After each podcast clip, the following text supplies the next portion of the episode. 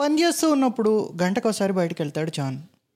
బీడీలు కాల్చుకోవడానికి టీ తాగడానికి ఎవరితోనైనా మాట్లాడడానికి సామాన్లు ఎవరి దగ్గర నుండో తెచ్చుకోవడానికి ఎన్నో పనులు. ఇందులో ఏ సమయంలో దాటించేస్తాడో? అసలు తాను తీసుకెళ్ళడానికి సగం కొయ్యలు వేరుగా ఎక్కువగా తెచ్చాడేమో. మొదట చెప్పిన దానికంటే ఎక్కువ బిల్లు చేసుకొచ్చాడే. జాన్ కోసం మనుషులు వచ్చిపోతుంటారు కూడాను. ఎవరికిచ్చి పంపించేస్తాడో? ఎన్నో అనుమానాలు. అందుకని జాన్ దగ్గర ఒక మనిషి కాపలా ఉండాల్సి వచ్చింది. శ్రీరాములకి ఇద్దరు పనులు చెప్పకుండా మా ఇద్దరిలో ఒకరు తప్పిస్తే ఒకరు అక్కడ ఉండాల్సి వచ్చింది. శ్రీరాములను చూస్తే జాన్కు చాలా లోకువ ఏ అబ్బాయి ఆ ఉలిట్లో అందించు. ఈ బల్ల పట్టుకో. సరిగ్గా పట్టుకోవయ్యా. ఏ పని సరిగ్గా చేయలేవు. అంటూ శ్రీరాములకు ఏదో ఒక పనిని చెప్తూ గదమాయిస్తూనే ఉన్నాడు. చీటికి మాటికి బయటకెళ్తుండడం వలన పని వెనకబడుతున్నది. టీ కోసం వెళ్తే గంటన్నర వెళ్ళిపోతాడు. మొదటి రోజు సాయంత్రం మాతో పాటుగా టిఫిను టీ ఇచ్చాను. బయటికి వెళ్ళకుండా ఇంకో గంట కూర్చొని పనిచేశాడు. మర్నాడు ఉదయం పనిలోకి రాకుండా మధ్యాహ్నం మూడు గంటలకు వచ్చాడు. ఇప్పుడే కదా పనిలోకి వచ్చాడు టిఫిను టీలు ఇచ్చి ఎదురు సేవలు చేయాలా? అనుకొని ఇవ్వలేదు. ఐదు గంటలు అయ్యేసరికి కొయ్యలు పనిముట్లు దభీ దభీమని ఎత్తిపడేయడం మొదలుపెట్టాడు. ఆ శబ్దాలు వినలేక అప్పటికప్పుడు టీ చేసి ఇచ్చాను. గ్లాస్ చేతిలోకి తీసుకుంటూ నా కళ్ళలోకి తీక్షణంగా చూశాడు. రెండు పూట్ల అన్నం పెట్టి కాఫీ టిఫిన్ ఇస్తామని ఎందరో పిలుస్తారమ్మా. దొరగారి పని వచ్చాను అన్నాడు. ఆ చూపుకి నా గుండెల్లో దడొచ్చింది. మర్నాటి నుండి నాలుగు గంటలకు సరిగ్గా టిఫిన్ టీలు ఇచ్చేయాలనుకున్నాను. ఈ జాన్ పైకి కనిపించేటంత వినయ విధేయతలు గలవాడుగా తోచలేదు. మాటల్లో కనిపించే విధేయతకు పూర్తిగా వ్యతిరేకమైన స్వభావం గలవాడుగా చేతల్ని బట్టి తోస్తున్నది. జాన్కి ఒక కొడుకు ఒక కూతురు ఉన్నట. కూతురు చదువుకొని పట్టణంలో టీచర్గా ఉంటున్నది. జాన్ సరిగ్గా చూడ్డు కనుక జాన్ భార్య కూడా పట్నంలో కూతురు దగ్గరే ఉంటున్నది. ఇదివరలో జాన్ సంపాదించిందంతా తాగేసి ఇంట్లో డబ్బు సరిగ్గా ఇచ్చేవాడు కాదట. ఏమని అడిగితే భార్యను బాగా తన్ని ఆడముండవి నోరు మూసుకొని బడుండు అనేవాట. ఆవిడే కష్టపడి కూతుర్ని చదివించుకున్నది. జాన్ మాత్రం కొడుకు ఫిలిప్తో ఈ ఊరిలో ఉంటున్నాడు. ఇదివరలో ర్యాక్లు చేసేటప్పుడు ఒకనాడు ఫిలిప్ని వెంట పెట్టుకొని వచ్చాడు జాన్. వాడు కష్టపడలేనివాడు కనుక మిల్లులో ఏదైనా ఆఫీస్ జవాన్ లాంటి పని ఇప్పించమని అడిగాడు. ఫిలిప్కు ఇరవై ఏళ్ళ పైన వయసు ఉంటుంది సెకండ్ ఫారం చదువుతూ ఆపేసేట. అమ్మో వాడు చాలా తెలివిగలవాడు. పంతులు క్లాస్లో ఏదో అన్నాడని పంతం మీద మానేశాడు కానీ చదివి ఉంటేనా వాడు? అమ్మా ఎట్లుండాల్సిన వాడు ఎప్పుడైనా సమయం పడినప్పుడు నేను పనిలోకి రాకపోతే వాడు వెళ్ళి నాకంటే బాగా చేస్తాడమ్మా పని. అయితే ఎంతటి వాళ్ళైనా మాటంటే మాత్రం పడ్డు అన్నాడు. ఫిలిప్ది తండ్రికిలాగే దృఢమైన శరీరం. నల్లగా నేరేడు పండులాగా నిగనిగలాడుతూ ఉంటాడు. కానీ జాన్ మొహంలోనూ ఆకారంలోనూ కనిపించే గట్టిదనం ఫిలిప్లో కనిపించదు. మొహము చెంపలు చేతులు ఆడపిల్లలకు ఉన్నట్లు మృదువుగా ఉంటాయి. వాడి ఇరవై ఏళ్ళ కళ్ళల్లో సోమరితనం అలసత్వం కనిపిస్తాయి. జీవితంతో పోరాడి ఎన్నో ఢక్కాముక్కీలు దీని రాటిదేలిన జాన్ కళ్ళు అరవై ఏళ్ళవి వాడి చూపుతో వెలుగుతూ ఉంటాయి. ఇద్దరూ తండ్రి కొడుకులు. ఒక రకంగా ఇద్దరికీ చాలా పోలికలు ఉన్నాయి కానీ అంతకంటే ఎక్కువ భేదము ఉన్నది. జాన్ కొడుక్కి ఉద్యోగం కావాలని అడుగుతూ ఉంటే ఆ విషయంతో తనకేమీ సంబంధం లేనట్లు రెండు చేతులు కట్టుకొని ఎటో చూస్తూ ఒంటికాల మీద నిలబడ్డాడు ఫిలిప్. వాడు ఉద్యోగం అర్థిస్తున్న వాళ్ళ కనబడలేదు. జాన్ పని చేసుకుంటూ ఉంటే అట్లాగే నిలబడి కొంచెం సేపు చూసి నేను ఇంటికి వెళ్తాను ఆయన? అన్నాడు. జాన్ పని ఆపి ప్రేమగా కొడుకు వైపు చూసి వెళ్ళు అన్నాడు. ఫిలిప్ వెళ్ళిపోయాడు. పని కోసం వాళ్ళు మళ్ళీ అడగలేదు. జాన్కి ఫిలిప్కి ఉండే సంబంధం నాకు ఆశ్చర్యం కలిగించింది. భార్యని మరీ అంత కరుగ్గా చూసే జాన్ ఫిలిప్ని అంత ప్రేమగా చూస్తాడెందుకు? వాడు అప్రయోజకుడైనాడు. జాన్ వాడినట్లా చేశాడనడమే సబబేమో. పంతులు ఒక మాట అంటే చదువు మానేస్తానంటే మానేయనివ్వడమేనా? దండించి చదివించుకోరా? పోనీ చదువు అవ్వకపోతే తన పని నేర్పించితే ఒకరి సంపాదన ఒకరికి తోడుగా ఇబ్బడిగా సంపాదించుకోవచ్చునే? జాన్ ప్రవర్తన చాలా చిత్రంగా ఉన్నది. తాను ఎన్నో అబద్ధాలాడి నానా గడ్డి గెరిచి నెట్టుకొస్తున్నాడు.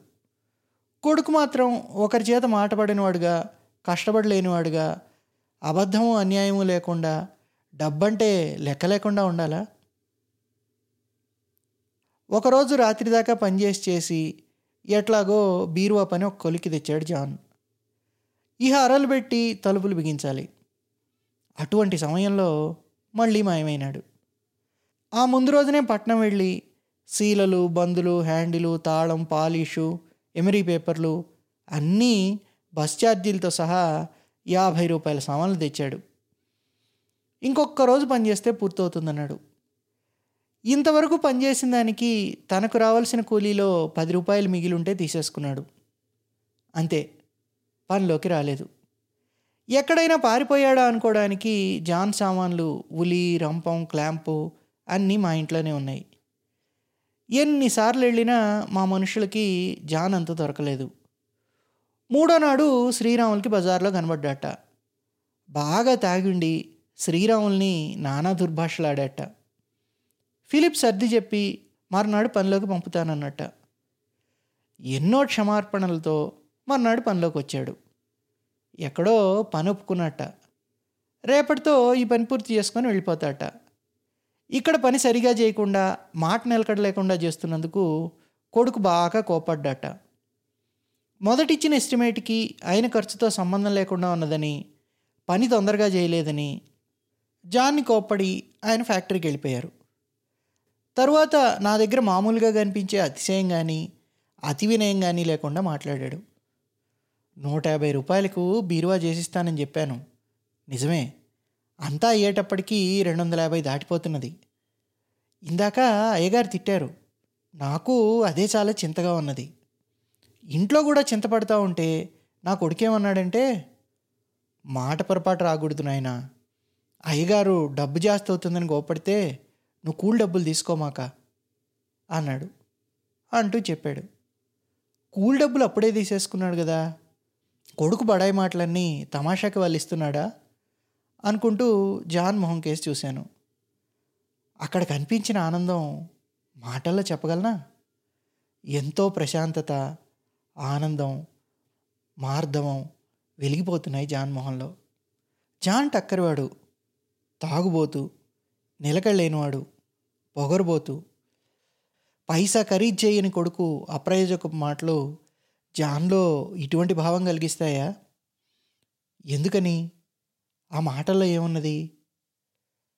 జాన్ అసాధారణ వ్యక్తి. వ్యక్తుల మధ్య నుండే సంబంధాలు ఆ వ్యక్తుల్లాగే క్లిష్టం సంకీర్ణం అయి ఉంటున్నాయి. అసలు మనుషుల మధ్య నిజంగా సంబంధం అనేది ఉంటుందా? ఉంటే దాని స్వభావం ఎలాంటిది?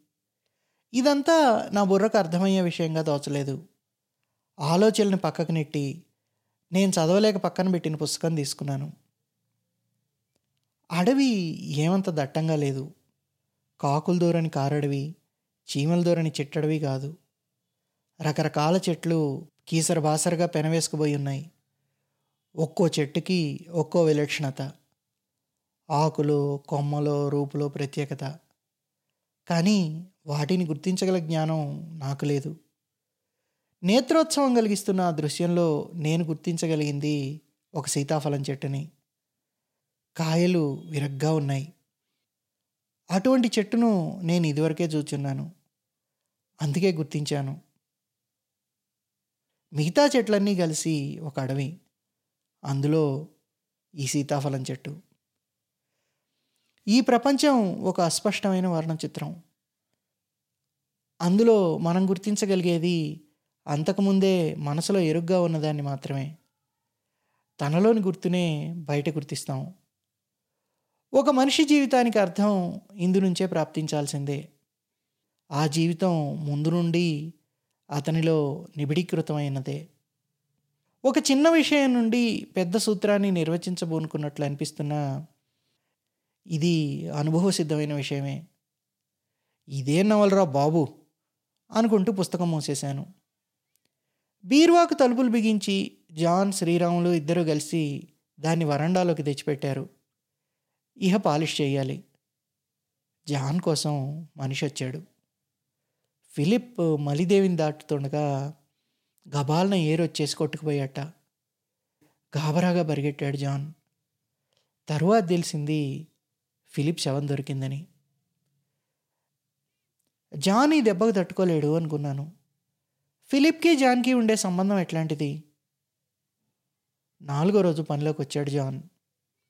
నాలుగు రోజులకే ముఖమంతా వడిలిపోయి ముసిలివాడయ్యాడు. ఇంతలోనే పనిలోకి రాకపోతేనే? నీకు బాగున్నట్లేదు పనికి తొందరలేదులే ఇంటికెళ్ళు అన్నాను సానుభూతితో. మైనం రుద్ది పాలిష్ కొడితే బీరువా పని అయిపోతుంది అన్నాడు ముక్తసరిగా. జాన్ గొంతులో కొత్తగా ఒక హుందాతనం వచ్చింది. ఈ జాన్ని ఎవరూ ఓదార్చవలసిన పని లేదు. ఉప్పు కాగితం మైనం బాగా రుద్దాడు. పాలిష్ మూడు కోటింగ్లు వేశాడు. తొమ్మిది గంటలకు పనిలోకి వచ్చాడు. బయటికి కదలనే లేదు. మధ్యాహ్నం రెండు గంటలైంది పని పూర్తి అయ్యేసరికి జాన్ తన సామాన్లు మూట కట్టుకున్నాడు. మిగిలిపోయిన కొయ్య ముక్కలు పాలిషు శీలలు ఒప్పజెప్పాడు. కూలీ ఏమేమంటావు అన్నారు ఆయన. మామూలుగా ఈ బీరువాకు నలభై రూపాయలు తీసుకుంటాను. ఇదివరకే ముప్పై ఐదు ఇచ్చారు. నేను మొదట చెప్పిన దానికంటే ఖర్చు ఎక్కువైపోయింది. మీ ఇష్టం అన్నాడు. ఆ జాన్ మాటల్లో ఇదివరకటి అతి వినయం టక్కరితనం పోయి ఒక హుందాతనం నిక్కచ్చిదనం వచ్చాయి. జాన్ పాల్ చేసిన బీరువా చివరి మెరుగులు దిద్దుకున్నాక నిగనిగలాడిపోతూ నున్నగా అందంగా ఉన్నది. ఇప్పుడు నాకు ఒక విషయం తెలిసింది.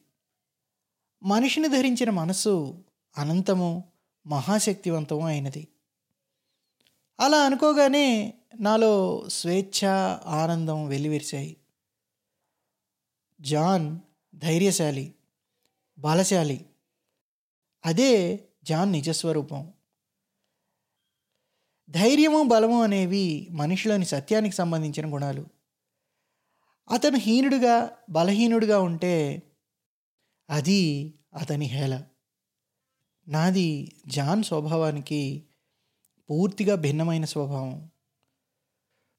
మా నాన్నగారు చనిపోయినప్పుడు నేను ముక్కలైపోయాను. మళ్ళీ మనిషిగా నిలబడ్డానికి చాలా ప్రయత్నము కాలము పట్టింది. నాన్నగారు పోయాక మొదటిసారి ఆకాశం క్రింద నిల్చున్నాను. పైన శతకోటి నక్షత్రాలు మిలమిల్లాడుతున్నాయి. వాటిని చూడగానే నా గాభరా వేసింది. ఎన్ని నక్షత్రాలు? వాటిని గురించి నాకేమీ తెలియదే. నాన్నగారు మేము ఈ ఆకాశం కింద ఎన్నోసార్లు కూర్చున్నాం. నాన్నగారికి ఆ నక్షత్రాల గురించి తెలుసు. వాటి పేర్లు నడక గురించి అప్పుడప్పుడు చెప్పేవారు. కానీ నేను శ్రద్ధగా విని జ్ఞాపకం పెట్టుకోలేదు. నాన్నగారిని అడిగితే తెలిసిపోతుంది కనుక ఇప్పుడు నాన్న లేరు. ఈ నక్షత్రాల గురించి నాకు ఎలా తెలిసేది? చాలా ఆరాటం భయం నిస్పృహ కలిగాయి. ఏమిటో పోగొట్టుకున్నట్టు బాధ. నాన్నగారు ఉన్నప్పుడు ఆకాశం గురించి నేనేమీ తెలుసుకోలేదు. అప్పుడు నాకు ఉన్నది ఇప్పుడు కొత్తగా పోగొట్టుకున్నది ఏమీ లేదు. మరెందుకు నాలో ఈ ఆరాటం? దేనికోసం? ఆ నక్షత్రాలు అప్పుడు ఇప్పుడు ఎప్పుడు అలానే మెరుస్తూనే ఉంటవి. జాన్ జ్ఞాపకానికి వచ్చాడు మనసులోని బరువు తొలగిపోయి అకారణమైన ఆనందంతో నిండిపోయింది. మనిషి అనంతుడు మహాశక్తిమంతుడును జాన్ పాల్ చేసిన బీరువా మెరుస్తున్నది.